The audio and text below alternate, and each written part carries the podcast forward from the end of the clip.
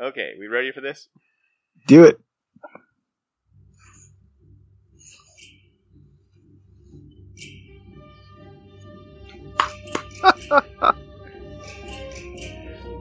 Hello, everybody. Welcome to the Comic Book Dungeon podcast. I hope we all have hailing frequencies open because this is our first episode where we talk about Star Trek the Motion Picture, the comic book line. So, again, we're coming to you from deep underground in the uh, Cleon Underground Comic Book Dungeon. My name is Mark. And my name is Cruz, coming to you from the frozen wasteland of the Wolf Spider Arena.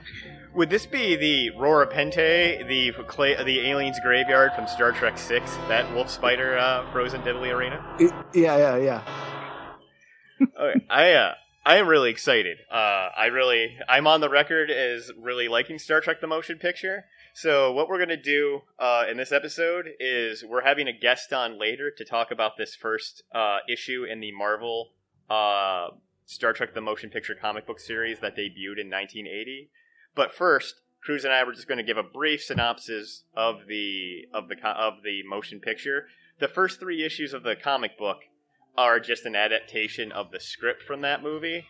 We we thought that'd be a little bit boring, or we also kind of just didn't want to felt like wasting time covering that.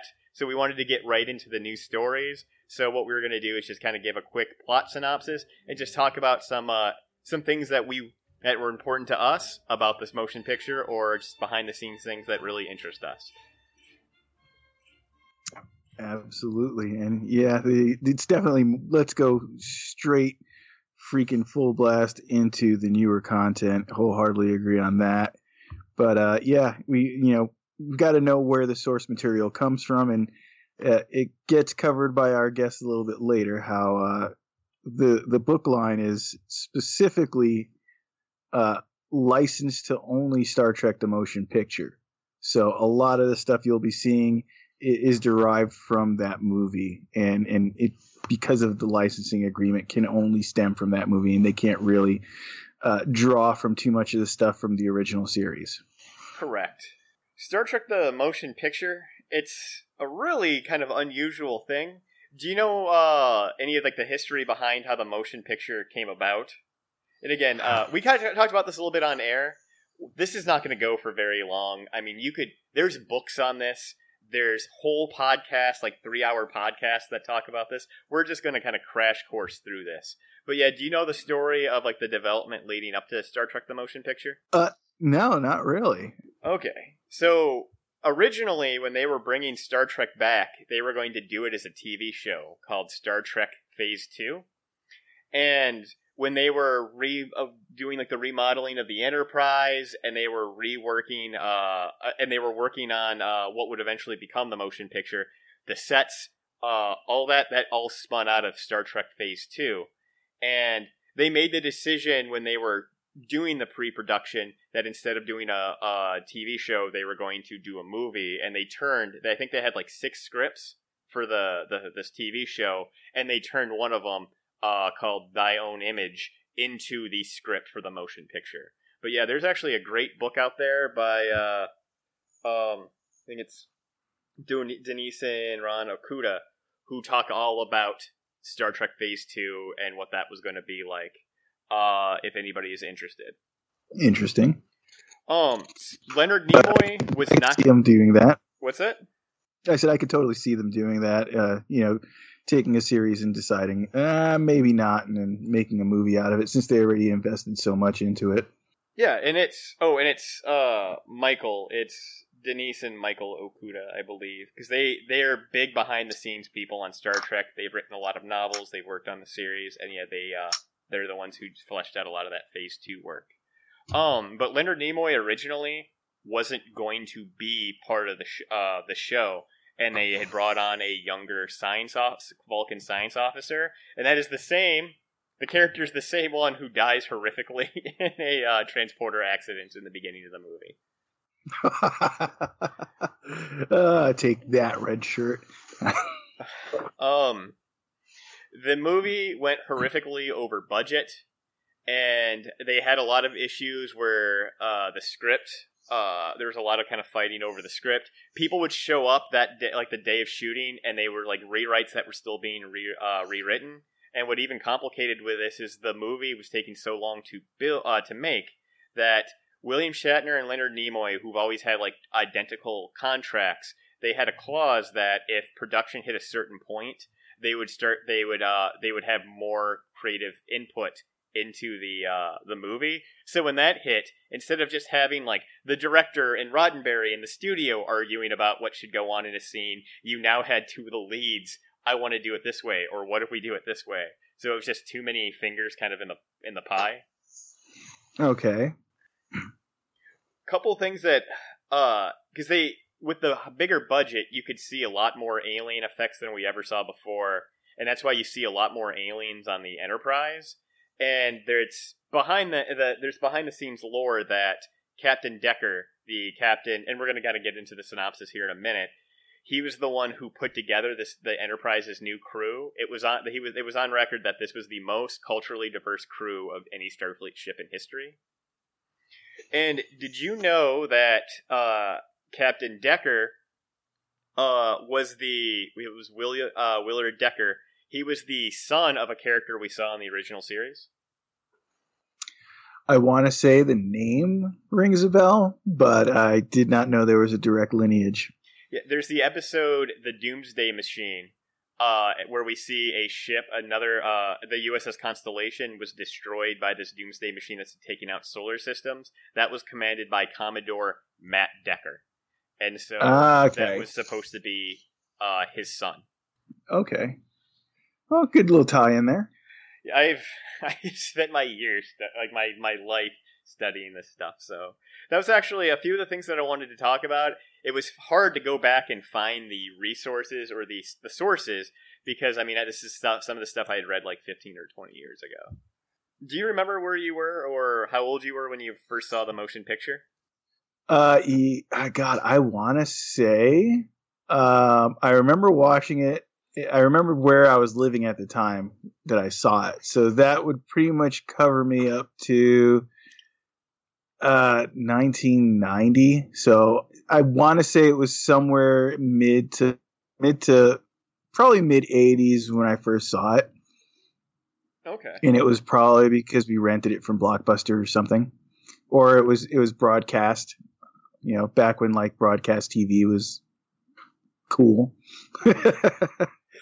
but uh, it was always you know the, original series which was always in syndication somewhere i always watched that and definitely anytime anytime that they would broadcast star trek or uh, star wars or any of that stuff uh, i would always tune in to watch it. So i know it was more likely than not a broadcast probably early probably when i was like eh, somewhere between the ages of uh, 7 to 10 See, we were i think we're about in the same place. I was probably about ten when I first saw it, and it was it was broadcast on a uh, local basic broadcast channel on Saturday afternoon. Yes. Yeah. Okay. Yeah. Okay. So for me, New York, it was either WPIX or WWOR, which were channels nine and eleven, and they always had like science sci-fi movies on Saturdays or something like that, and, and you know it was always either a freaking Bruce Lee, Chuck Norris film, and some sort of a sci-fi film or a western and and, and like some military freaking type film always broadcast on like Saturday afternoons, and that's probably when I saw it. It was a it was Channel Fifty, uh, Detroit, and I remember I, that's how I saw this, and that's how I saw Star Trek Two for the first time because they had this cool thing where they showed uh, the original Khan episode, The Space Seed, and then immediately afterwards showed Wrath of Khan, which I thought oh, that's awesome, super cool. Yeah, that is awesome. Um, yeah, I remember being I don't want to say confused by it, but just because it it's not the visually like you know the uniforms aren't anything like the rest of the movies. So you know they they don't have the original series uniforms. They don't have uh the the rest of the movie uniforms. So it right. was such an outlier to anything I'd experienced, you know, because most of my Star Trek experience at that point was the Next Generation. So it was so different than anything else visually. So I, yeah, it was yeah, it was real different for me as a kid to kind of assimilate. It it, it definitely is, and, and it, it's it had its own style and its its its own imprint on, on on the Star Trek universe, and it almost felt like it was it was not Star Trek just because of how how different everything seemed to look. I mean, if, if it weren't for the shots of the Enterprise, it could have been almost any other, you know, late seventies, early eighties science fictiony movie out there. It, I, the, the, costumes are something that always jumps out at people when they yeah. uh, when they they talk about the movie, and I think Kirk's like admiral uniform we first see him in. I really think that's awesome. Everything else though is such a '70s eyesore. but I gotta say, I I love in in the theory behind they use behind the costuming because the the costumes went over budget by like thousands and thousands of dollars and that was because instead of like in the original series everybody you see them in one uniform or occasionally we saw a dress uniform man, there's characters who wear three or four different uniforms throughout that series. Like I'm in my yep. class B's, I'm in my like uh, off-duty leisure uniform, like I'm in my short sleeve. Like there's just constantly different uniforms. And what the the costume designer was thinking was, in a real military organization, there are several different uniforms. He thought that added to the realism I don't know how it added to the realism, like the platform sandals and the you know, some of the weird stuff like that, and like the terry cloth, like too tight T-shirts. But there was also he had this idea that you like like we were both in the military. You know, you would have like red troop or red platoon or red company, like whatever, where you would get tasked with like you know like normally I'm doing this, but this week I'm doing this. He had the idea because if you look at like the background of the everybody's insignia that would tell you like oh this person's medical like this person's security he had this idea that you might have several different uniform tops in your closet that had a couple of those different divisions because you might normally be security but what if you're handling like radioactive material today? He wanted that anybody in starfleet would be able to glance at your uniform and know exactly kind of like what you were doing and why you were there. So, right. again this explains why there's costumes on top of costumes. And I went back and I kept trying to find where I found that all those different divisions from the insignia, and that you might have multiple and it's like you know colors in your co- in your closet because of that. I think it was an old episode, issue of Star Trek the magazine, and I couldn't track it down. But uh, hmm. yeah, just real. I mean, it was a good idea, but just how it came together. I mean, it was the most 1970s thing I think I've ever seen. Yeah, it, it was definitely a sign, a, a reflection of the time, uh, and it's it stands alone because when how long was the separation between the motion picture and Wrath of Khan? I believe Wrath of Khan was 82. And yeah. There was almost no sequel movies because, I mean, it made money because you had all these people, especially post Star Wars, who were craving more Star Trek, but it didn't do nearly as well as the studio had thought it was going to be, and it was such an expensive movie. They the studio didn't want to do a new movie, and I'm pulling this from the William Shatner's Star Trek movie memories, so all this might not be necessarily true. It's how he remembers things. But according to Shatner, the studio blamed Gene Roddenberry for the failing of Star Trek the Motion Picture, and he was basically he was removed from the equation from that point on. Like he, they kept him on as a quote unquote be, uh, creative consultant, and what they would do is they would dream up a script write it all out, and then send it to him to see if he had any notes. And then they would just usually not take any of his notes. But Gene Roddenberry famously felt very bitter that he felt the studio had taken Star Trek from him, and he did not like a lot of the movies. He thought that they were too militaristic. Right. He thought the uniforms were too militaristic. He thought the tone was too militaristic. And that's why you see kind of a much different tone with Star Trek uh, The Next Generation. Why it kind of, you know, like the, the three primary colored uniform, just how egalitarian kind of Starfleet is. It's not egalitarian, but just much more gender neutral. It's just androgynous, especially in that first new, like the first season of Next Gen. It was him t- taking Star Trek back in the direction he wanted it to, to be. Yeah, yeah. Something that within the last 10 years that they've kind of settled is what year did Star Trek the Motion Picture take place in? Because I know for whenever I've looked that up when I was like a teenager or older, it would just say like the 2270s, and it was kind of a a controversy exactly what year it took place in. Star Trek.com has finally kind of put the mystery to rest that Kirk's five year mission officially ended in 2270, and that the mo- motion picture takes place in 2273, uh, which jives with Decker's line of "You haven't logged a single star hour in almost two and a half years." so yeah, the movie takes place in 2273. Nice. Well, cool. If you got, if, if for people who haven't seen the movie, uh, just a quick recap we were going to do. Do you have anything else you wanted to add before we get uh, started on that? Nope. Let's go. Okay. Yep. 2373. Basically, we're just going to get down and dirty into this. There's this giant energy cloud heading towards Federation space. It's cutting through Klingon space to get there. The Klingons attack it, and they are. This is the first time we see the new Klingon makeup with like the brows and the armor. Uh, Mhm. They get destroyed. It takes out this listening, this uh, Federation listening post, but before it gets there, they determine that the cloud is heading towards Earth. Uh, there's only one starship in the area in the sector that is able to uh, to intercept it. Which there's that happens a few times, like in these original series movies.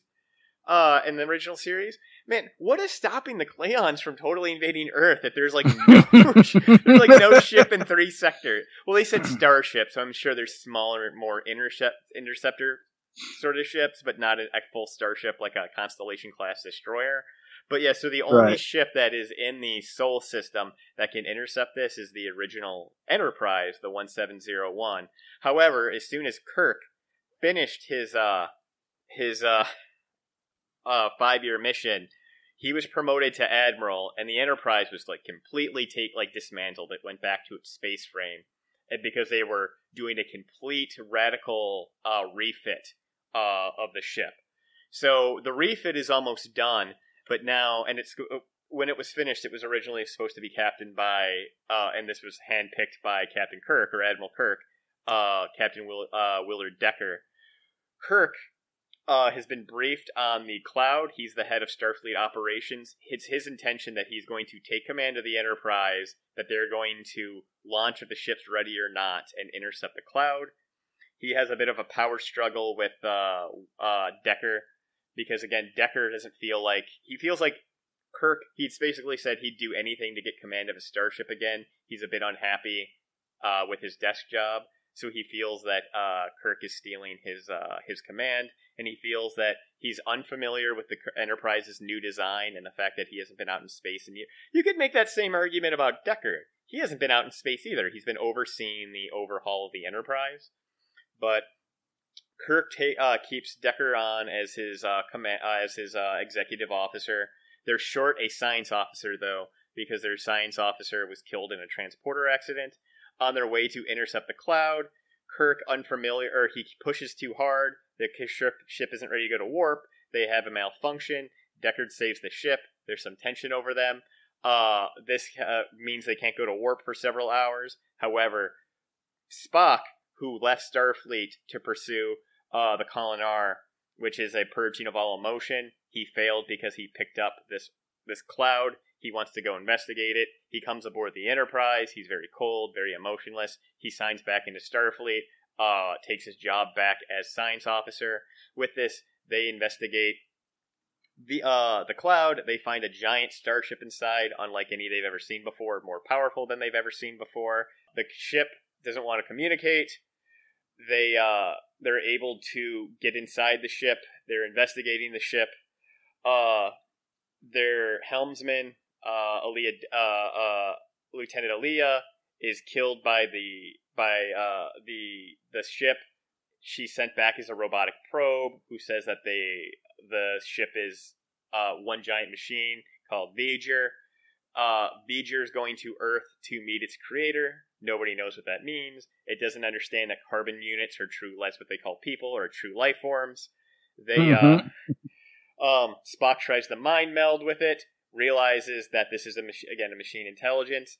This all comes to a head. They realize that V'ger is a giant mechanism built around the Voyager 6 probe launched from Earth. that it's this probe that fell into a machine world that built this giant mechanism to get it back to Earth and fulfill its programming, but on the way it became sentient. It will not allow its information to be sent to Earth. It's going to destroy Earth if it doesn't meet the creator. It burns out its transmitter, so uh, the creator has to come to it. Decker merges with V'ger so it can get those, uh, so it can uh, uh meet its creator he does this because of his uh, he had a, romantic interest years ago in Ilia, so he can be with mm-hmm. Ilia. Him and V'ger merge; they become uh, one intelligence. The day is saved. V'ger goes off and goes on its merry way to uh, explore its new consciousness and new uh, being, and the Enterprise saves Earth. And we see that Picard, uh, basically it ends with Kirk still in command, and he's going to lead the Enterprise on fun new adventures. Yep. Something I forgot to mention in some of the fucking or kind of some funky stuff with the the series. I think this was when some of the supplemental information this gets brought up in a, a couple of the novels. One that takes place right after the movie that I highly recommend recommend is called Ex Machina, and it really kind of explores the crew coming together under Kirk because a lot of them are resentful. They feel that Kirk kind of stole Decker's command. Spock, he learns throughout the movie that logic is a beginning, not the end, and that he kind of embraces his emotions a little bit more. So the joke, the the book has him joking a little bit and kind of figuring out he doesn't how to embrace emotions without say being overly emotional. And it really explored this uh, original series episode where uh, Dr. McCoy gets married to this alien like leader uh, for the world is hollow and I touch the sky. It's really good because they kind of it's one of the few books that takes place in that Star Trek the Motion Picture universe. But one of the things that they talk about was something that the uh, was in some of the supplemental design information that the transporter in this new Enterprise is so precise. You can use it that if you're in the shower, you can transport your clothes off and then on and that's why like the uh Ilia probe when she comes out of the shower is like because she materializes in a sonic shower. She comes out wearing clothes. It's because like the the the the, the computer had done that when it detected she was there. And uh, I love in that book like Lieutenant Uhura kind of makes fun of that. She's like, you know, the human body sometimes bloated, sometimes this, sometimes that. I don't trust the computer, like some, you know, to to not transport some clothes like inside my abdomen so they kind of make fun of it. But that was kind of a in, when the site to site transports were only mentioned once in a dangerous maneuver in the original series. Here, a few years later, they're just using the transporter so willy nilly. Like I don't feel like taking my pants off. Like computer, like pants maneuver, Riker Omega three. Um, it's kind of interesting. And if the if you watch the movie and you're thinking, wow, the character of uh Decker and Ilia are very similar to, or they feel kind of familiar, it's because uh, Gene Roddenberry recycled them and basically their backstories. And in Next Generation, they were Will Riker and uh, Counselor Deanna Troi. Huh. Okay. Yep, he, he recycled that little bit. If you look at Next Gen, it has a bunch of his recycled ideas. Like Data is a recycling of a character he made for a failed TV, like a TV show that didn't get picked up called like the Questor tapes about an android who wants to be more human. Okay. And in that script, he has a line where he's talking about having sex, and he says, "Well, you know, I am fully functional and programmed in multiple techniques." See Star Trek. Uh, uh, yeah, with Tasha Yar. yeah.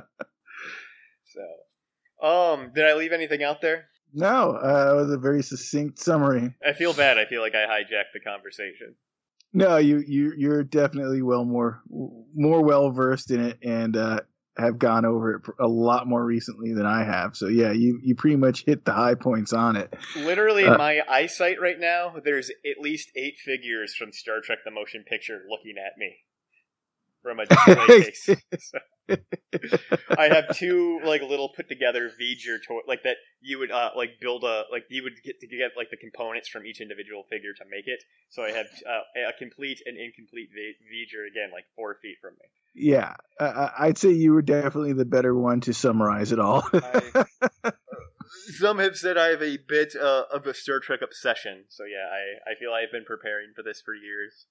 Where Uh, where people in high school were working on say dating and their social skills and trying to get laid, I would literally spend nights poring over like schematics to like warp uh, warp coils and uh, warp drives, just in case someday I ever got questioned on it. I mean, I study that shit like it was real. It's, it's finally paying off. You know, I didn't lose my Yeah, it's virginity off till time. twenty, but it's paying off now. Sorry, I'm trying not to spit the Mountain Dew all over the mic. We should, we should maybe cut that out. I lost my virginity at 17 to a supermodel from Canada. From yeah, yeah, yeah, yeah. We all did. You don't know her. She went to a different school. yeah, exactly. It was a long distance thing. Don't ask too many questions. All right. Yes. Um, I've been on record saying how much I really love the motion picture. I can't wait to dive into these issues. Uh, I think V'ger, out of any other antagonist from any Star Trek, I don't think anyone has captured my imagination more.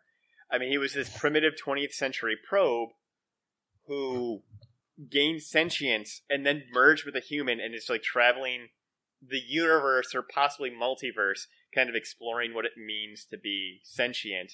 And it was incorporating, you know, Ilia's uh, consciousness, maybe those plant, maybe all these things that it had digitized. And that one book I mentioned is really good, the uh, Ex Machina, because it really Spock is still in telepathic contact for the first couple chapters of the book, and just his kind of sense of wonder of what this thing has become. I wish they've. No story has really brought V'ger back, and I would really love to see like a next gen book Yeah. where they they meet Decker. It's funny in the book, Spock calls the the new life form the Voyager. So I would love if it ever came back and interacted with Starfleet again. You know, like it's got all these personalities and this gestalt rolled into one. But just that whole concept, really, especially in the movie, how powerful that ship is to meet the race that created it. And there was a next generation book where I believe we meet some other beings that were from that race uh, that a couple data centric books like the Light Fantastic and a couple others, I believe. But yeah, just to know more about that would be fascinating. Yeah, I, I wish it had been touched on again by any of the spin offs afterwards, but sadly, no. Missed opportunity. Yeah, I mean, it would have been good, at least a good, like, two or three parter or a season finale, something. It would have been awesome. yeah. I mean, we we have more Star Trek coming out, so it's not beyond the realm of possibility that that will eventually happen.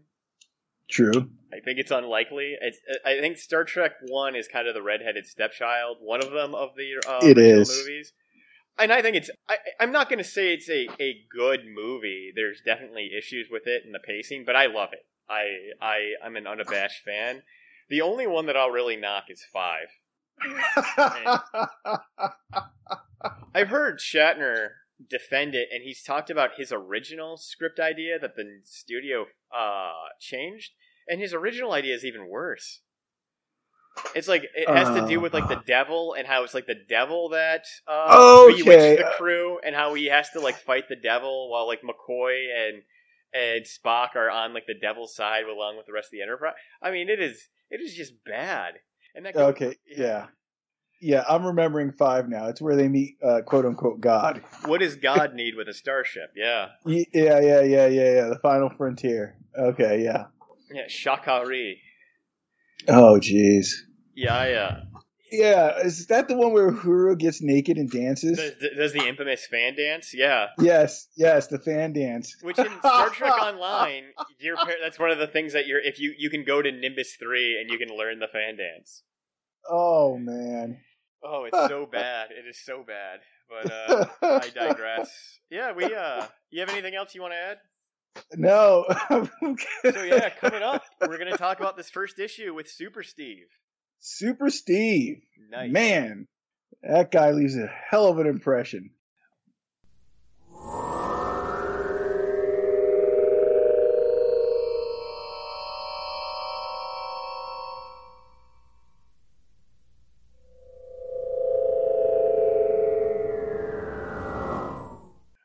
Okay, so uh, before we get started, Cruz and I have already kind of talked about, or in that wraparound uh, part, talk about our feelings on the uh, the movie and whatnot. What are your thoughts on Star Trek: The Motion Picture? jeez, it's been it's been a long time since I watched it the last time, but you know, as a kid seeing it, I was 10 years old, 9 years old about that when the movie hit and it was the first time I was seeing the original cast of Star Trek in new stories. Everything else was seeing the old series from the 60s, you know? Yeah. So Mhm. here was modern production value provided to these classic characters that even I knew, you know, I read enough Gold Key comics and stuff to seen other Star in the cartoon and that sort of business. I, I was exposed to Star Trek enough to know all the characters and how they interacted, but to see it done with the the soundtrack, like all the all the tropes of going and seeing a movie in the theater, seeing it big instead of seeing it on a little black and white TV, right? Uh, Yeah. Seeing it, hearing the the the score, the music was fantastic, and it, it was at just at the time, you know, this is post Star Wars where they started really trying to get your chest to rumble in the theater by really playing the score through some, you know, they invented Dolby, you know what I mean? so all of a sudden you, you got this clear sound and these deep basses and uh, it was an experience going to the theater for some of those movies that were spectacles as well as pretty cerebral and and maybe that's the criticism of of this flick right? That it was got to be a little bit too cerebral at, at times. But the whole thing was a cool idea right? It's like V'ger was Voyager and I mean that was clever. I, I I got a kick out of it. I didn't as much care for the new characters and and being introduced to them. I'm used to the new characters being killed off you know they get introduced to die. Um so that was a little odd but eh, you know seeing the premise of the old gunslinger coming back to do his job one more time or to have to you know pick up the the badge and the holster one more time and and step back into his old shoes was a fun way to have the characters step back into their old roles and I appreciated it. I saw it a few times in the movies and and enjoyed it. Even even the whole self-serving half hour long let's you know look at the enterprise for the first time um but that was a movie enterprise you know before that it was just a little model being dragged across a wire and and Yeah. with the with the whoosh and it was those same stock shots that you saw over and over again in the TV show to fly around the enterprise and really see it as a 3D object when I, I'd only held models of the Enterprise in my hand to really get a sense of its 3D-ness was cool. And maybe it doesn't hold up now that we're so so used to seeing those images and that stuff, but uh, I I was okay with it. Uh, there were some quiet parts, but it, it- I thought it wrapped up with a good um, kind of O. Henry-ishy kind of an ending, and uh, it it was a it was a feel good movie. It really made you feel good about Star Trek and and revisiting those characters. Now the comic book adaptation, I can't uh, stand behind as as much, but not everything works in every medium, guys. No, unfortunately not. I I absolutely agree. I'm on record with the podcast in several episodes of the podcast. I'm a Star Trek: The Motion Picture apologist, and I absolutely agree about V'ger. I would say of all the antagonists that we've been exposed to in Star Trek, I don't think anyone has captured my imagination more than V'ger did. And any story that has had to do with him, any of the short stories, any of the the non-canon stuff, I have picked up and read. Just because that idea of it's Decker, it's V'ger in this new life form with Ilia, and theoretically all every mind that it had uh, absorbed coming to terms with that becoming this new life form. You know where it went, what it's doing. I just again nothing's met, captured my imagination more. It was such a great, great idea. And again, there's a lot of the movie that I think could have been done better, but just those concepts were just just larger than life, amazing. Yeah, Decker- I agree. It was, Go it was ahead. it was a really good high concept movie. Um, I, my I, I feel it was definitely probably one of the earliest versions of fan service for a community that has ever graced the silver screen. Yeah, yeah.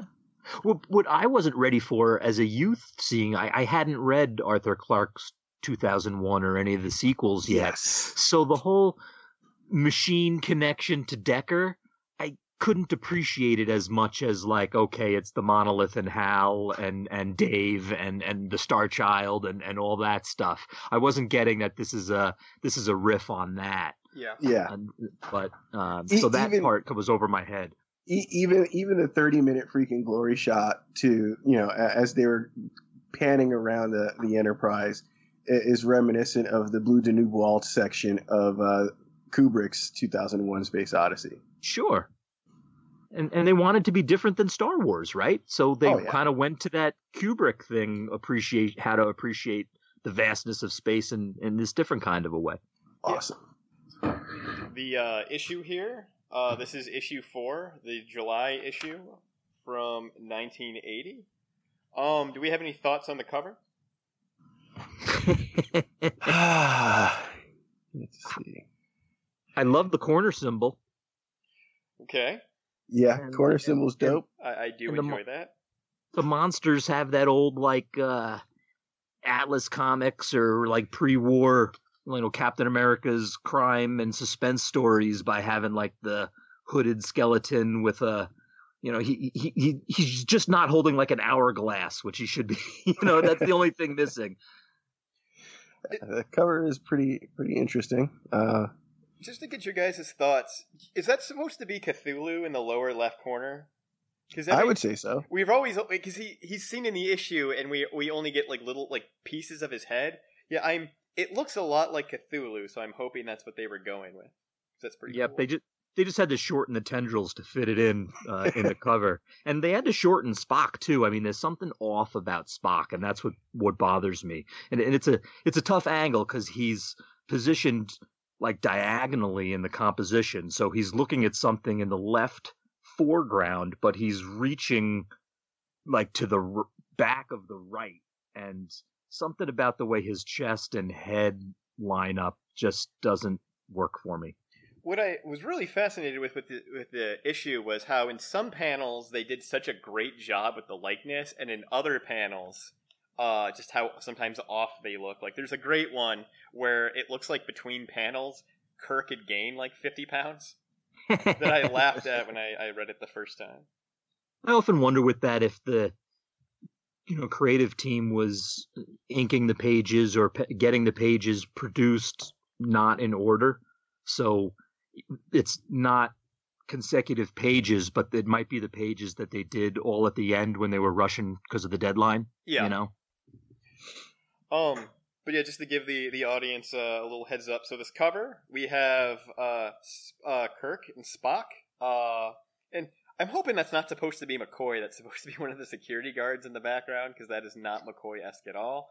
They're in a haunted house, and what I really my favorite part of this cover is you can see the Enterprise through the the window. So this is something that you can tell is looking into space.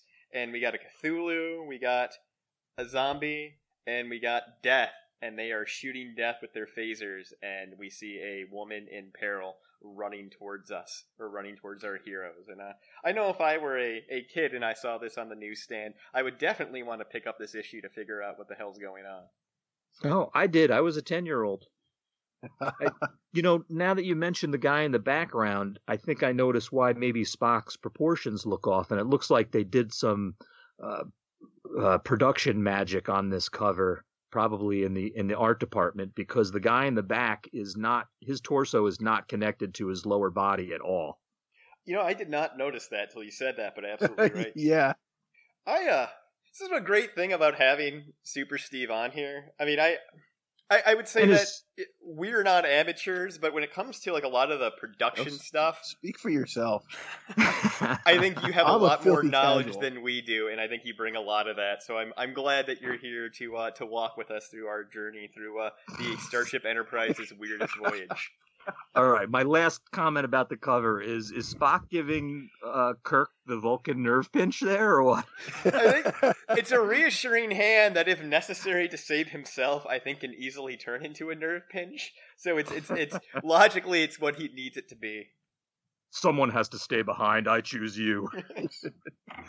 I love these uniforms, and the uniforms from the movie are hilariously bad at, at, at, uh, just some of the designs. But I love the movie for the uniforms, just because the like the costuming department went several thousand dollars over budget because they gave the guy they're like you have carte blanche to do what you want and he thought like a real military organization people are going to have multiple uniforms for on duty off duty this class of uniform this class of dress uniform. And i had read something in a supplemental guide years ago that i think had come from the product i couldn't find it when i went back for this episode trying to find a uh a, like a, a reference to production but it was something that they had even talked about that over the course of a say a crewman's day while doing different duties he might change his uniform to show like oh the red background on this designates i'm doing this now but now i'm doing hazmat. And so he was trying to make it more like a a living breathing organization.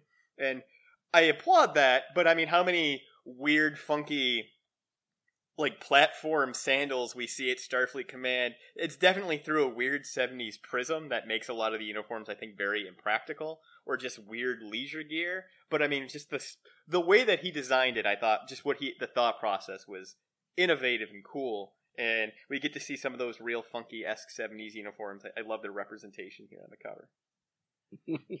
and part of what I didn't realize, especially when I was reading these as a youth, is that Marvel didn't have the rights to any of the original series material or any of the you know expanded universe stuff. They only had the rights to the to the motion picture um you know stuff and images and characters and there had only been one so they only had they could only build off of what happened in that first movie with no references to any of the old stuff or any of the old canon. It was very limiting. It's always kind of been interesting how the Star Trek license has worked, especially with CBS and Paramount, and when it gets uh when a, a company gets the rights to do something, what they can and can't do. It's always been a bit of a, a quagmire. Sure. This issue, we have Marv Wolfman, uh, script and uh, editor. Dave Cockrum pencils, Klaus Janson inks, Carl Gafford colors, Jim Novak letters, and Jim Shooter uh, as the editor. Well, editor in chief, because Marv had Marv had the special deal when he stepped down from being editor in chief. He got to edit his own books that he wrote for for good and bad. I mean, there's times that writers really should not be their own editor. Um, this issue might be one of those times, but this issue also might be and it, at least it's among the last issues that he wrote for Marvel because he would split to DC that summer. Okay. And and the next issue, that's the second part of this two-parter, is not written or edited by Wolfman. He's gone. It's Mike W. Barr and and, and Denny O'Neil. Okay. So this could be the last thing Marv ever wrote for Marvel. I'm gonna. I'll do some research on that for uh, the exciting conclusion on this to see if I can, uh, uh, if anything uh, steps or stands out that he may have done after this. But I think you're probably right. Cockrum, on the other hand, he was a real Trekkie. He loved the Star Trek stuff. He was so psyched to be able to do the the ships and the designs. But that those heavy-handed inks from Klaus Janson, he, he's just love him or hate him, he's one of the heavier handed inkers out there in the business. So he really, like, I'm not sure I would recognize this stuff as Cockrum work if I didn't see the, the credits. And even Dave himself asked for a, a different inker, um, you know, all given propers to Janson, but at the same time saying, I don't think this, this combination is really working, but the editors were, um, didn't see a problem. So, uh, he and we are stuck with it. I've been reading comic books for most of my life, and I don't have that ability to be able to look at something and pick up those details. So whenever I like listen to you guys on Marvel Noise, I'm always really fascinated by that. so I mean, fascinating. That's, that's, awesome. You got to say it like Spock. Fascinating. um, our uh, uh, opening here, our uh, opening splash page, we have the haunting of Thalos. Do we all agree on that? Is the uh, pronunciation? Yes. Sure. Better than the haunting of phallus, but uh phallus like a thalamus. Um, and again, we get another shot of the Enterprise before this haunted house, and we have some ghosts and ghost of a werewolf and a ghost of a, a bat. And again, it's just such a striking visual. I mean, the you definitely it takes you. I think the realism. It's hard to imagine if they had done this in like an actual episode, what that would look like. It's actually a little bit reminiscent if you remember the uh, original series episode of Catspaw. Huh. Uh, or um, as I was reading this issue, I kind of had a when we get to the the part in the story where we hit this, the Enterprise hitting this mansion and uh, running into this mansion in space. It also reminded me of that episode we talked about a lot on our Next Generation Top Ten uh, from the second season of Next Oh, Gen, no. the Royale. yeah. Because yeah, they just it's like a Venus-like planet, and there's just a revolving door, and it's this hotel with these like 20th century just shallow characters. So there's there are a little bit of uh, small parallels there, but uh, I digress. I- I love the composition of the splash, though. It's like you, you can see that this the, the you're looking over the shoulder, for lack of a better word, of the Enterprise at this. I mean, it's like the Scooby Doo haunted house from the original Scooby Doo credits with the things flying out of it, going ah, Yeah. and you know it's floating in space because behind it is a planet in in the distance. It's Yep. just so nicely composed. Yeah, I mean, I just I love that concept. Again, I don't know if you did this with live people how well it would work. So doing this with the, the in the comic book medium, I think, was kind of a cool choice. Yeah. Um, so when we start our story here on page two, we learn that uh, this takes place after the uh, completion of their mission with V'ger. Kirk and Spock are meeting with uh, Admiral Fitzgerald at Starfleet headquarters. Uh, they're given their next assignment, which Kirk is not uh, not not too happy about. No, he doesn't seem too thrilled at all. Uh, being told he's got to uh, escort a prisoner to a prison in a, another sector, along with uh, ambassador of sorts. Yeah, uh, I was pronouncing this Ambassador Ragog. Ragog? Does anybody else have a, a differing or maybe more accurate pronunciation? It sounds a little more Klingon. Works for me. And uh, he Oh, hey, wait a minute. Is that a little foreshadowing there? maybe a little bit. Uh, and I, I did like his design. He reminded me of Cubert a little bit. really Yeah. depressed Cubert. He's wearing like a Cubert, yeah, a very melancholy Cubert in like a 70s robe. You got to remember that uh, Ridley Scott's Alien movie was 1979. This is 1980, so that alien xenomorph design with the elongated skull and the shell in the front, you know, by with the with the jaw sticking out is on everybody's mind. Right, but this is like foreshadowing for toys coming up because he's got the Furby eyes. So and I think props props to the um, casting department for getting Lorne Greene to play uh, Admiral Fitzpatrick. Oh, you're absolutely right. That absolutely does look like Lauren. I didn't even I didn't notice Oh that. my god, I almost spat my coffee out. So the mission they're being assigned is they want Kirk to take uh, a- Ambassador McGraw or Ragog to uh, this planet Thalamus because they have an escaped prisoner that they want to they want him to return, and they're insisting it be a starship because of Thalas's proximity to the Kleon border. And then we get a, a screen here of the alien that they will be transporting and uh, Raytag. His name is Raytag, and like you said, this guy is very reminiscent of uh, Alien. yeah. I didn't realize they were looking at a screen at first, and I thought that was like the window to the cell, and I'm like, "Whoa, he's huge!" yeah. That was my initial impression as well. I would applaud that. That'd be that'd be a lot of fun. That'd be a real interesting design choice too for like Starfleet uh, headquarters. Yeah, that'd be a pretty ballsy maneuver. The you know architect sitting back there, like, yeah, let's just put the freaking holding cell right next to the briefing room for these guys. We want this admiral to know how unimportant we really think he is. Like this is the right when you get first promoted to admiral. That's your office right outside the holding cell. Uh yeah, he seems to be really upset to be in there though. Yeah, he refuses to go back. Uh, so this is he definitely this is he's not a, a, a willing passenger. On the uh, next page here, we see uh, Kirk and Spock beaming back to the Enterprise with Ambassador McGrog. And I, I do like that they uh, carry over from the motion picture Chief Rand is the transporter chief. Nice. And uh, we she was uh, on the original series for several episodes, and she was uh, originally or she was written out, and there's various stories about the the reasons why, but they brought her back for the movies. Good thing she was in the movie, otherwise they wouldn't have been able to use her. Yep. Pretty much. So I can't believe that uh, the second he gets transported to the ship, he escapes. Like he's not in there, like captivity for more than a split second, and already they've completely failed their mission. Yeah, they Yeah, that he, he breaks through his restraints, but I, I, I studied this. It, there's no restraints to be seen Yeah. on him. I don't see any Yeah, restraints. it not was even the little zip ties. It was the honor system of restraints. I uh one of the designs I love best from the movie are the security guards where they're wearing it looks like white velour uh like karate gis with laser tag uh vests and helmets over it. So I, I thought it was more photonish than laser tag. but it's very evocative of that. So I assume that armor's supposed to help against like phaser blast or something, but it just it doesn't look like it does anything. Which- Right. if we go to page four or uh, six here, we see that it, it, it doesn't. Because the very first thing, like you said, Steve, when he breaks uh, free, I mean, he gets that phaser off that guy instantly. I mean, there's not even a struggle for it. yeah, absolute disintegration.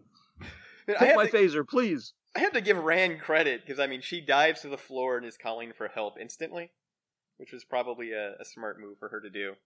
And it's this panel on page six that if you look at Kirk, I mean, he looks, I mean, he looks like he's he's uh fifty pounds heavier from when he first uh, beamed aboard.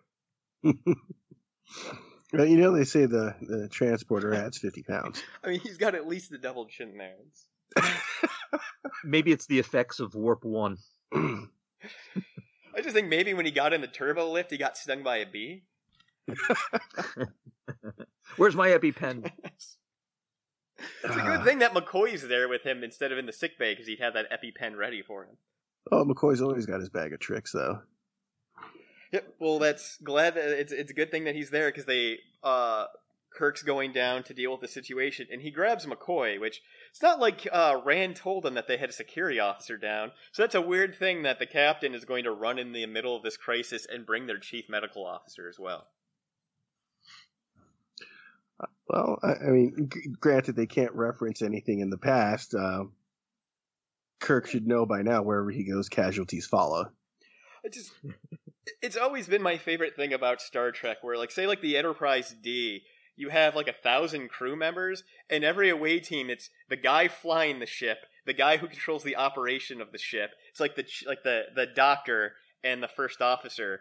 You don't have like you have 50 geologists on board like 20 archaeologists uh 30 botanists and they're never the people to go on it. It's always like the people most ill suited just because they're the people who were there when the call came in and and the most uh you know expendable non-expendable people like that's how i feel about the whole next sequence on page seven that it's like this could have been the end of kirk right there while everyone else is just standing there watching him do his thing Yeah, so yeah, as soon as they go down there, they go to the uh, pylons, and as soon as like Kirk is, or it's not even like he's, yeah, he gets out of the turbo lift, and immediately, uh, he he has to dodge like Matrix style this shot that goes like whizzes right past his head. It like parts his hair.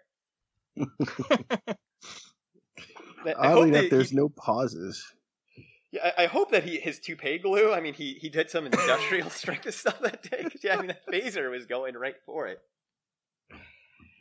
So yeah, page seven.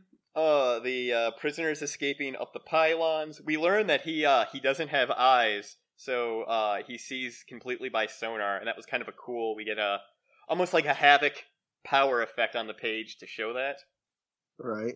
And uh, yeah, he's got his whole echolocation going on throughout most of this. doing the daredevil thing There you go. And it's more of that xenomorph kind of uh, influence. Like the way he uses his tail was very reminiscent to me of Alien. Yeah, because he totally whips Kirk, and that's like he said, like another example of uh, Kirk almost buying it here.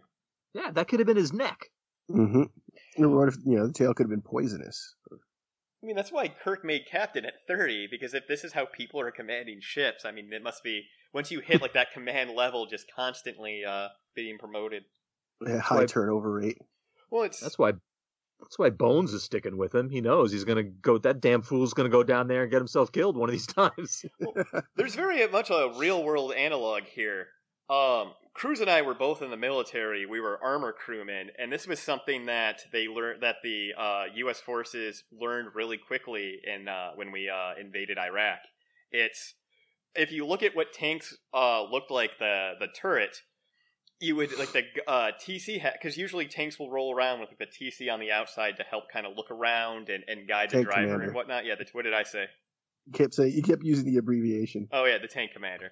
Um, and you would see that after a year, like in country, the armor they built up around the uh, the T, uh, the tank commander's hatch to prevent snipers because uh, they had a huge issue with uh, uh, Iraqi forces just shooting uh, the tank commander when they would stick their head out. You know, they have 72 tons of armor, and you have the the leader of the tank. You know, 80% of the time outside of the tank, or at least his head on the outside, doesn't make a lot of sense.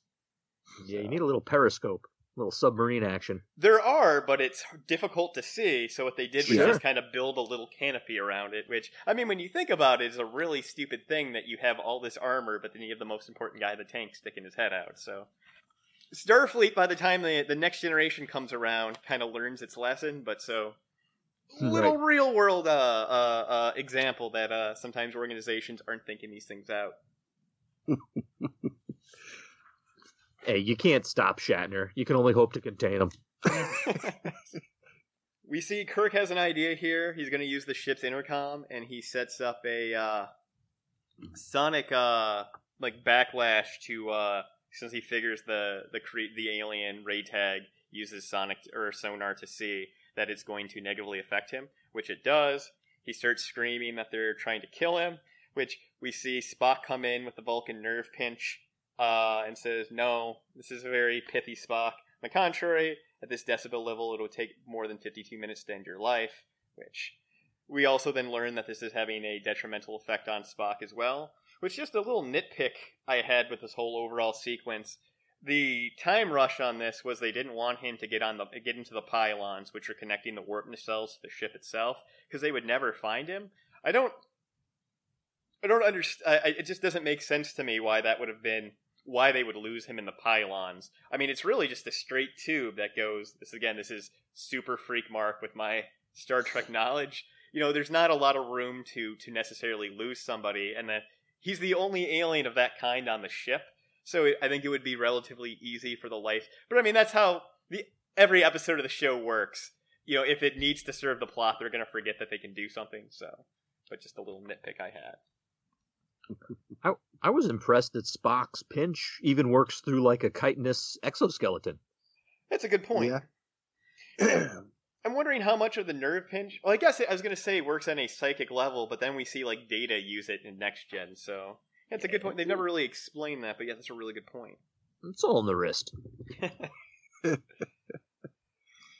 So that So- takes us to, to page 11, where the Enterprise is en route to uh, Thalos, and the uh, Thalosians, I'm going to say, send them coordinates to meet uh, about a million kilometers out from the planet. And while Kirk is, and Spock are, are talking about this on the bridge, we get some steamy action below deck, or below decks with two crewmen. Would be Star Trek. What's with the Chiron Williams thing? Like they go as far as to name this guy and let us into his his bedroom for Pete's sake. I I had to look him up to see. I'm I'm not the Star Trek scholar that you are. Like, is this someone I should know or who appeared ever again? And no, the only place he ever popped up is in the real world. A guy named Kyron Williams in 2009 was like a like a murderer in uh, Great Britain or something like that. But since that happened, even though that occurred 30 years after this comic, this character would still be a descendant of that guy, right? so it's like time travel stuff. Man, I hate that stuff. It's very like it's- you're, you're you're right. That's a really good point. He's the only real extra character who gets named. Like his female uh um counterpart here, girlfriend, sweetheart, whatever. We get a first name, but we don't get a last name. But yeah, they are him, Chiron, and, and Lydia are getting intimate in uh, Chiron's quarters when they are interrupted quite unexpectedly by a werewolf. Usually that's when you throw the dog a freaking biscuit and tell her to get out. Well, he does. but I mean, uh, he, he doesn't have a biscuit, but uh, uh, he has a bottle of uh, Saurian brandy, which is a nice callback to the original series because it's referenced there multiple times. But uh, Right? I was gonna say I thought they couldn't use anything from the original Yeah. series. I think they got away the with it. Yeah. But yeah, so the werewolf unexpectedly disappears before uh, before the bottle hits it. Then uh, I love this next panel with uh, Chekov and, and and Sulu. So Sulu's a fencer, and we've seen that with uh, with him before. It's in uh, uh, a Naked Time where he goes nuts around Psi 2000, and he's going around the ship swashbuckling. So that is a Sure. reference to the uh, uh, original series. But then he's doing that, which makes sense, and they're in their like crazy 70 leisure clothes. But while he's doing that, we have just Chekov watching him, balancing like a soccer ball on his foot, eating an apple. And I guess the most inexplicable part of this is he's just sitting there with a in his leisure suit with a phaser. it just seems weird. I'm off duty eating an apple, watching my friend work out because you never see him in any other crewman besides i mean, he is the chief of security on the ship, but you'll never see him just arbitrarily walking around with a phaser at any other point in like the movies or I think the, the comics. So it's just weird that at this point to go to the gym to watch Sulu work out, he has to do it heavily armed. Yeah, Maybe he just got done at the range. Those foam padded security officer outfits really would uh, like Sulu would fit right in wearing one of those fencing. It would those would work. It's a good Yep. point. They actually don't look that dissimilar from the fencing costume Picard wore in the uh, Next Generation. Come to think of it, It's just funny how it presents these two. It's like it's like they're a couple of carnies or something. Like you know, Chekov standing on his head, and you know Sulu's throwing knives at a target on the wall or something. You know what I mean? It's it's it's one step removed from that. Well, now that you mention it, I, I, I, I bet if we look through some Dave Cockrum issues of X Men, that Nightcrawler has done that very same thing, like balancing a ball while eating an apple, just kind of hanging out. but uh, they're interrupted when a ghost comes out of nowhere and starts menacing them, and uh, uh, Sulu tries to hit it with his uh, sword, no effect. Uh, Chekov tries with his phaser, and it just ends up disappearing.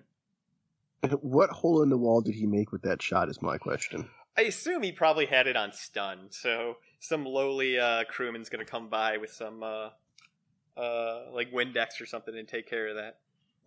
Shooting up though, so it's like whoever's like in the floor above them, sitting in the latrine or whatever.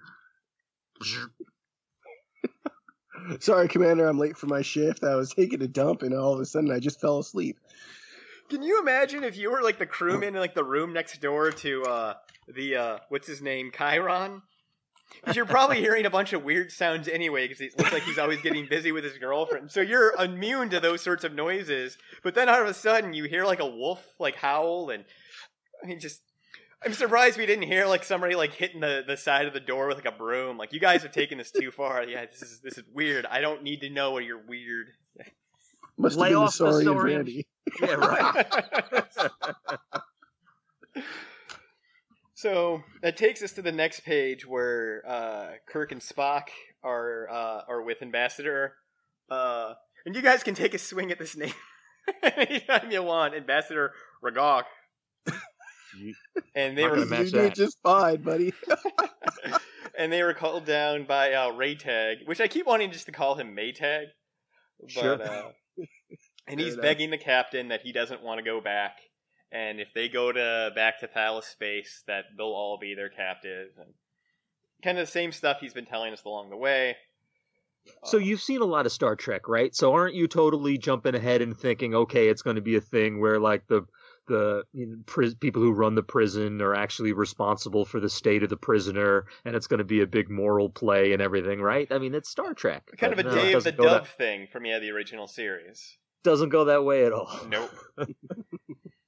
so then this completely it, it- we we learn that the the ambassador he is a fierce race. He's very humble and and and and non-assuming, but he we learn he can be vicious when he needs to be. But it's just they leave him unarmed with the prisoner. And granted, I mean he's in the brig, but I would have felt better if we saw with uh, if they left like a security ensign or something in the room with them. But they uh, go back to the bridge because they're called there by an uh, by Uhura because of an emergency, and she tells them that they're getting reports from all deck of werewolves and monsters, which a very off-brand Sulu and Chekov can confirm.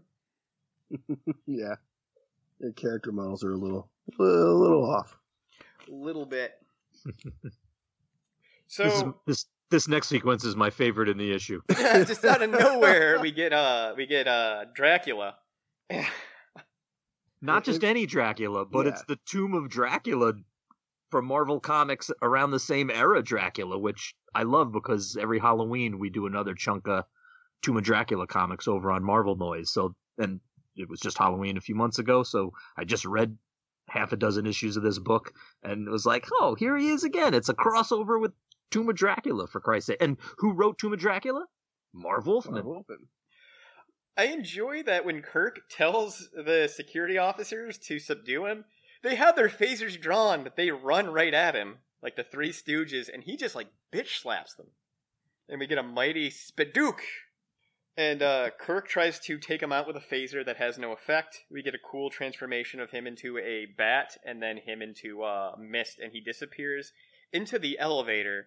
And this is one of those things that stuck out to me because in Star Trek they don't have elevators um their turbo lifts and i just i did a, a little research just to make sure that it i was 90% sure that they had recalled that in the original series but sometimes when i go back to investigate you know like you watch so much of the newer shows it kind of uh uh you, you kind of muddle that up but no they've been calling it uh a turbo lift since episode 4 the same episode with sulu with the uh, swashbuckling the naked now Mm-hmm. so yeah, I mean it had been turbo lift for some time, so that was weird. But yeah, that might go into like you said, where they couldn't use. uh They were trying not to pull too deeply from the series because of the uh the rights issue. Ah, I think Wolfman was just distracted by Dracula. Make I mean, it's so funny. It, it- of all the different apparitions that we get, none of them talk and stuff, except for Dracula. Like Dracula is right in character, and he's talking. Hey, what am I doing here? You know, and I'm gonna do this, and I'm capable of that. And he's like a free thinking, self aware. I mean, it's it's Dracula, and also the, like we were saying before, it's one of these cases of where the, maybe if he had had a different editor than himself, he would have had someone catch that turbo lift bit.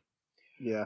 They learn that Dracula's down on C deck, which I had to. This is another thing I had to research because normally starships in Star Trek canon don't have uh, letters; they have numbers. Not always, but mostly. But no, it Ooh, is. you're- Uh, it's consistent on the original Enterprise refit that it throughout the movies it was deck A, deck B, deck C. So that is Wow, you're good. Yeah, it wasn't until it was when the the Enterprise A it went back to the the numbered decks.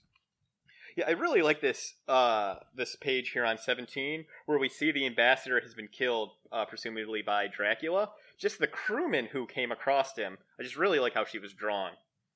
And again, she was roaming the corridors with a phaser and she did not there was no quarter given to Dracula, none of this uh set to stun. She just she immediately uh, lit him up with a phaser on kill, and it, it killed him. He crumbled into dust. When I first read through the sequence, I thought that it was a bit where the apparition appeared and she shot at it, and then the apparition disappeared, and she was the one who had killed the ambassador, which would have put a whole different spin on it. But then with the uh, comment about the puncture wounds and and seeing them there, it's like, oh yeah, they're two holes. It's Dracula got to kill.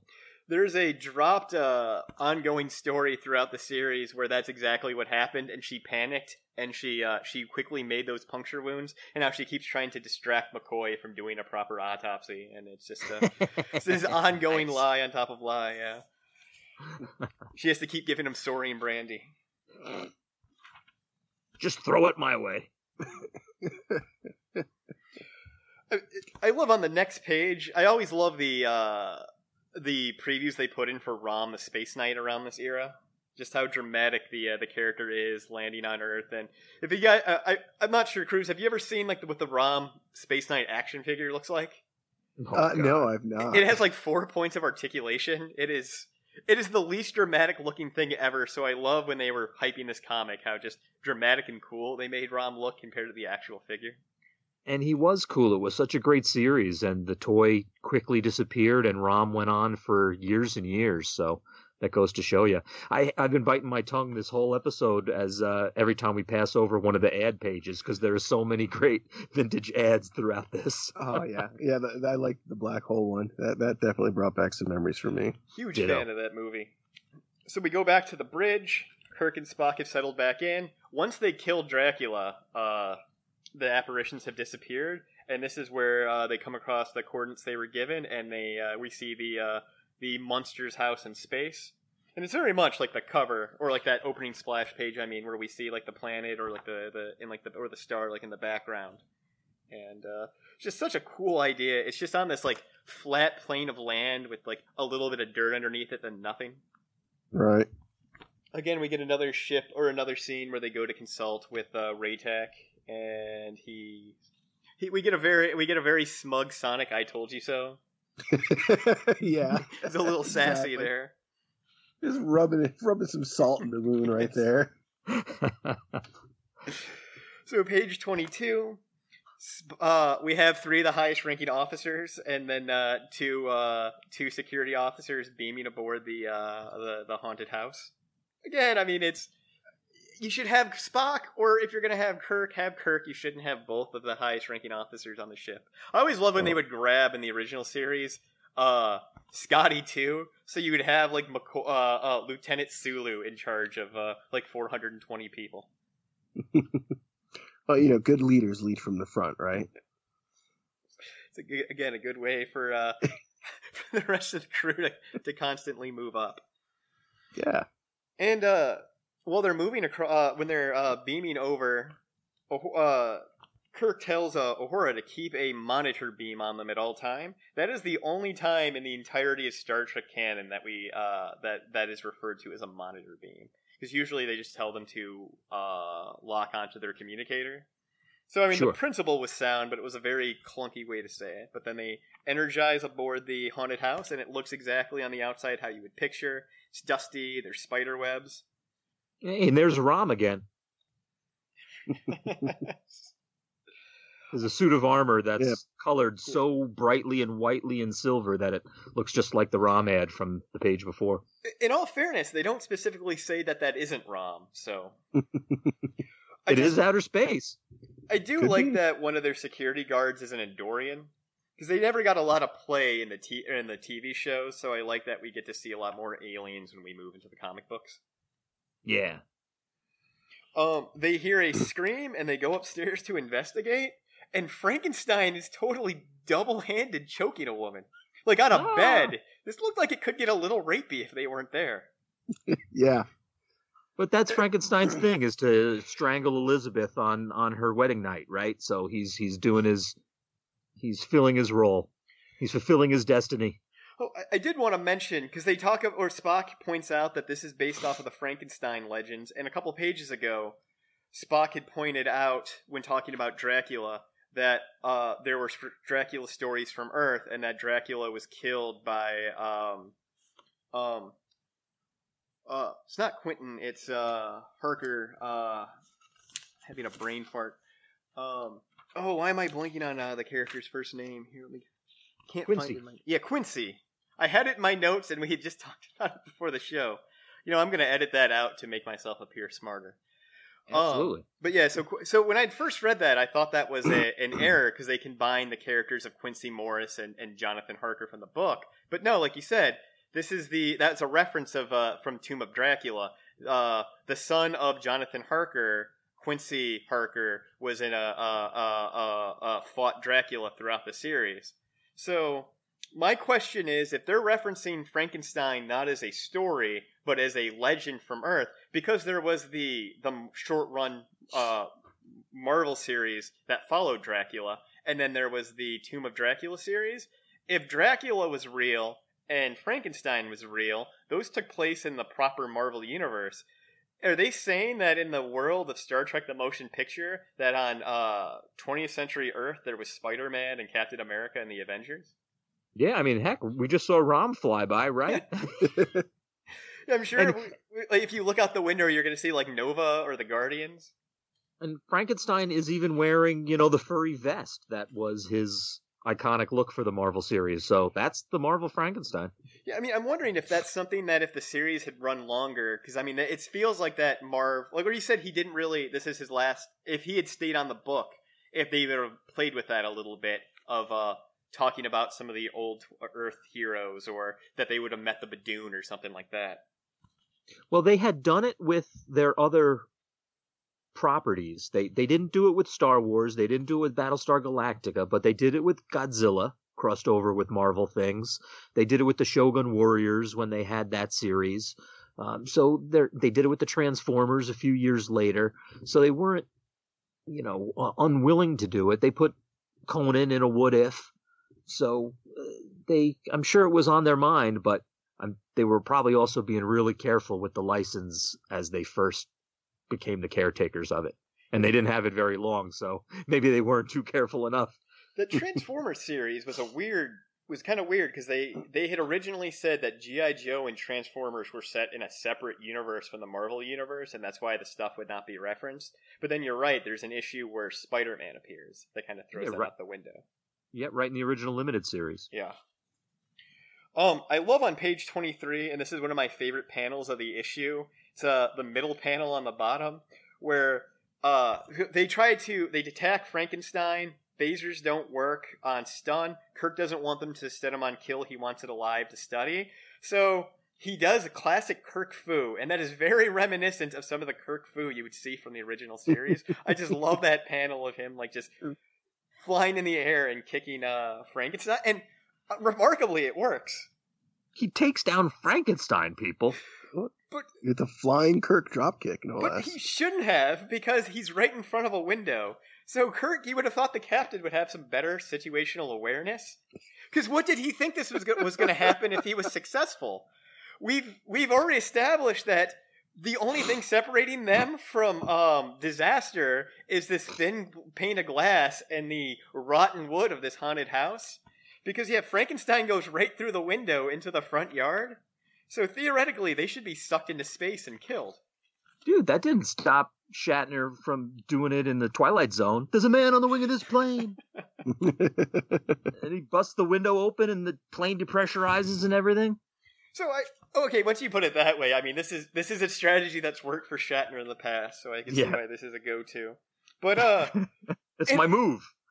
but I love is that it doesn't do anything. They're just looking out into space and they see like rain and lightning and thunder. But yeah, and they can like they're looking at the Enterprise like Chekov is waving at them from like a window. But yeah, there's just nothing. Yeah, it's just there's no loss of uh, of atmosphere. So just the weirdness of that is so cool. Totally. So uh, they look back. The woman is running towards them, screaming for help. And this this is one of my favorite lines from the episode. Careful, Jim. We don't know if she's mixed up with this. so weird. Oh, she's mixed up all right. So at that point, we see a bunch of monsters materialize uh, around the gang, and I love it's that possible Cthulhu. It's either uh, Cthulhu or that could possibly, from the profile there, he looked a little bit like Man Thing. Totally. Yeah, hmm which yeah, we this, got this the is, it's a great panel. A great panel. We had just talked about Man Thing 2 in the last episode, episode of Kill Raven we had covered, because we're doing these a little bit out of order. Oh, yeah, that is a great panel where we see uh, a bunch of the Universal monsters, and because I assume that's Dracula again as a bat, but yeah, really cool. And again, that these things, they're not projections as we've seen, like Dracula had substance to them, Frankenstein had substance, and these things, when they materialize, materialize have substance as well. They don't immediately attack, it's like they're studying them and then when you least suspect it, uh, they're taken uh, by surprise by clans from the rear, which is the w- uh, worst way to get taken by a clan. For sure. which, if this was Kill Raven, they would have just they wouldn't have announced themselves; they just would have hit him from behind. Because that's one thing as we covered the Kill Raven series, that was his kryptonite. In almost every issue, he gets knocked out from a head blow from behind. Yep. And uh, going to the next page, we have I love these uh, uh, early '80s uh, Hostess advertisements. God, totally. And, This uh, one's, I think, was done by George Perez. Looking real close at it. that that will never cease to be impressive. That I you can just look at that and tell that. I, I, That's a that's a Perez thing. I, I don't know if either of you guys have ever gone to the Seanbaby website. He was one of those like early internet celebrities, but he collected and did commentary on a lot of these uh, Hostess fruit. Uh, fruit Oh, that's great. Yeah, and he would have like different characters. It would be him. Then he would do Doom, uh, Luke Cage, and a couple others, and uh, a lot of fun.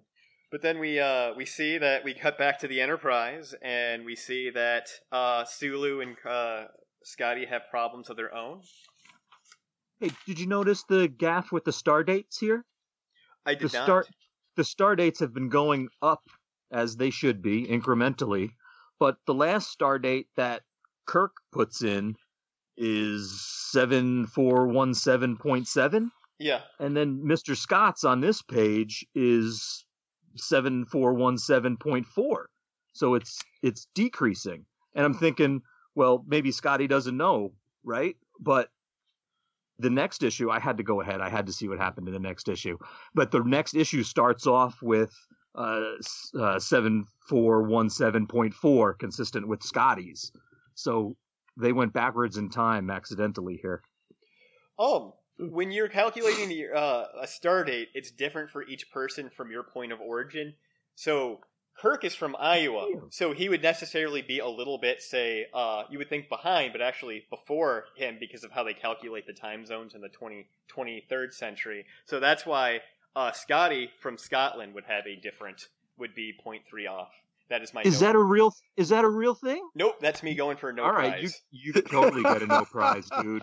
I as as the host of Marvel Noise, I'd like to present you with this no prize. because well deserved. They you're right because in the original series they were very careful with the star dates. They would start to move sequentially, and you would see in an episode like a lot of the points would would line up. And even in the original, like in the other series, you would see some of the points do that. But they quickly learned it was too hard to keep up with, and there's really no like the they just randomly would make them up. Except I, for I think this is this is the editor again being the writer and not catching it. I think. it's it's fun when you get to say Deep Space Nine and the Next Generation because if like episodes that would air the same week would frequently have the same star date, or then Deep Space Nine and Voyager. oh, really? Yeah. No, that's cool.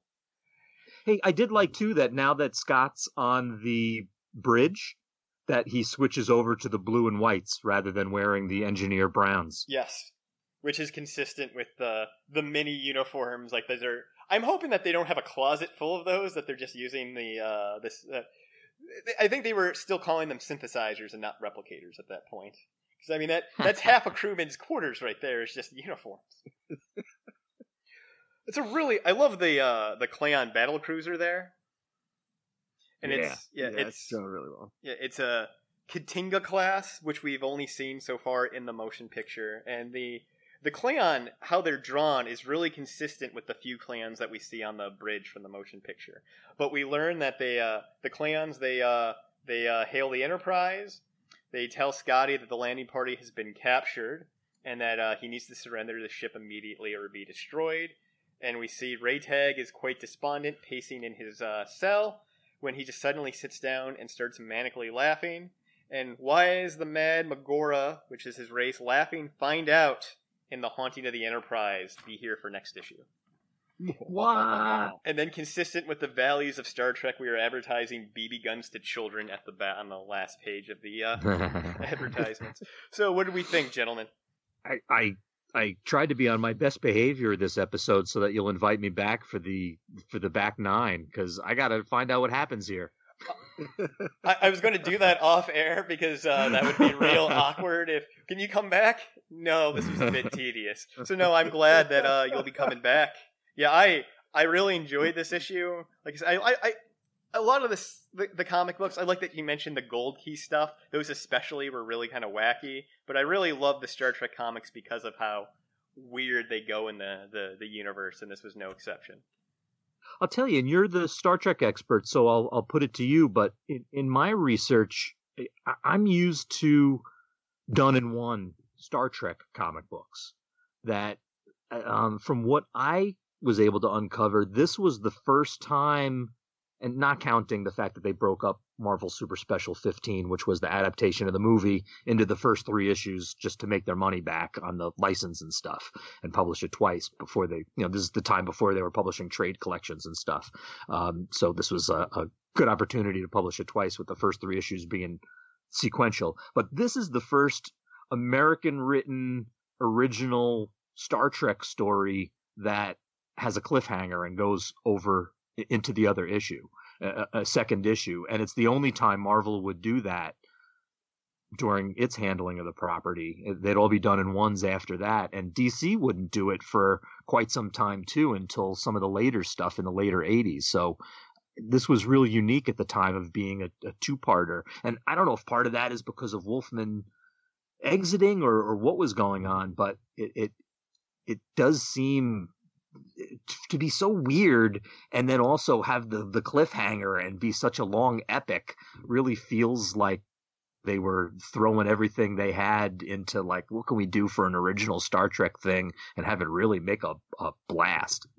Yeah, I, think you're absolutely right. I could double check on the, those gold keys, but yeah, I, I can't think of. I haven't read the whole line, but yeah, I think you're you're right on that. And yeah, I love those DC 80s ones because they would do some two parters, but yeah, they were, I think, rare. But they were much better at they would keep continuity. They would have like characters last 10, 20, 30 issues and have little arcs with them, which was fun. It's also interesting that one after Star Trek 3 and the Enterprise blows up, um, you know, you had a couple year gap between 3 and 4, and in that universe, Kirk is never really punished. He just gets the Excelsior, and then they just go on adventures with the uh, the Excelsior with him as captain. Interesting. Oh, that's cool. Yeah. Very cool. So, what did you think, Cruz? Well, uh, not being the extreme Trekkie and not being uh, as well versed in comic books as either of you, uh, as the uh, filthy casual, uh, all I can say is it, this but a real a, sci- a sci-fi geek myself.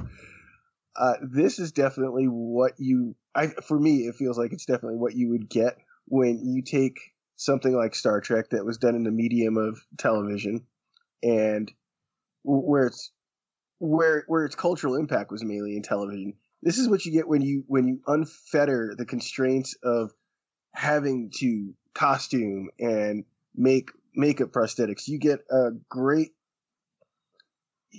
great variety of aliens and monsters and weird looking xenomorphs just thrown at you. It's like someone just like ripped into someone's imagination, grabbed a shovel and just started shoveling it in your face.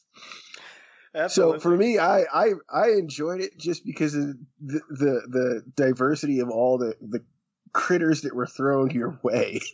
yeah, and the monsters and the ghosts and the goblins too. Exactly. It's like they they really did like everything that they wouldn't be able to do on the smaller big screen and and made it be just like a fun exploration of both the American horror culture stuff that we're so used to in pop culture so that every kid reading this knew who Frankenstein is and Dracula and stuff. And then right the Star Trek stuff and, and really mashed them up together in a cool way. Yeah, so I'm I'm I'm chomping at the bit to get to to read on with this. This is this has been interesting to say the least. So yeah, so we'll schedule to have our guest uh, Super Steve Raker back, and uh, again, I can't say this enough. Uh, Marvel Noise and Indie Comic Book Noise are two of my favorite comic book podcasts out there, and yay! I there wouldn't be a comic book dungeon podcast if it wasn't for the the Marvel Noise content uh, or podcast. You guys were such an inspiration for us. So this has been a real honor for you to be on, and I can't thank you enough. Uh, any parting words, anyone? I I like how on the letters page they have some of the suggestions that people have sent in for different letters page names. So you get where no mail has gone before and subspace chatter or beam updates, tricorder recordings, and my favorite, hailing frequencies open. Those are all nice. really good. I like beam updates. I think that's my favorite. Uh, I think I'm more partial to the hailing frequencies open. Nice.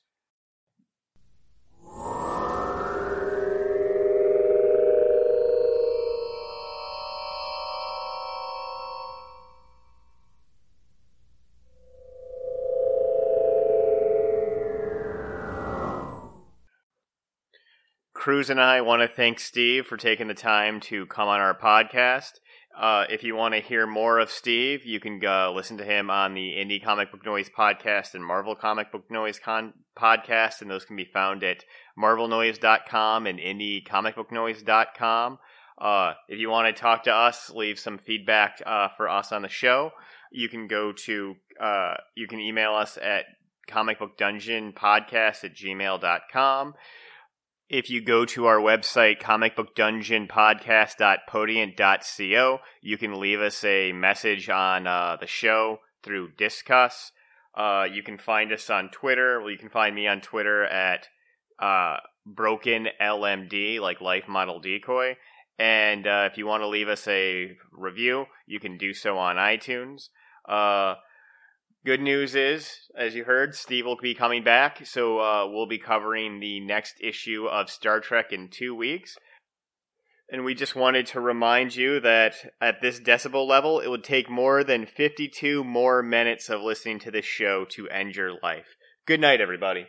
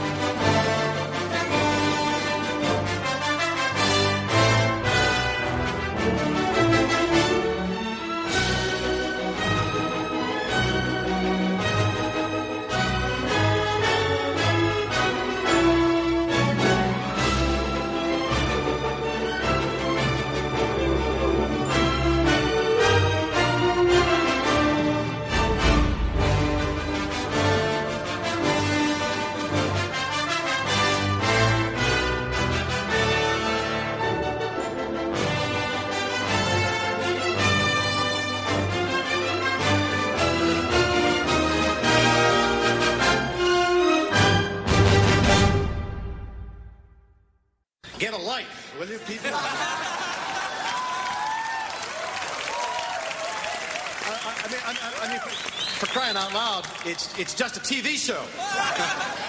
I mean, look at you. Look at the way you're dressed.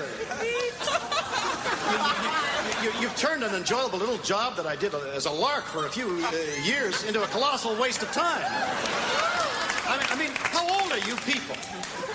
What have you done with yourselves? You, you, you must be almost 30. Have you, have you ever kissed a girl? think so. There's a, there's a whole world out there. When I was your age, I didn't watch television. I lived. So move out of your parents' basement and get your own apartments and, and grow the hell up. I mean, it's just a TV show, damn it. It's just a TV show. Are, are you saying then that we should pay more attention to the movies? No, that's not what I'm saying at all. Hey, you guys are the lamest bunch. I mean, I've never seen. I can't believe these people. I mean, I, I really can't understand what's going on here. I mean,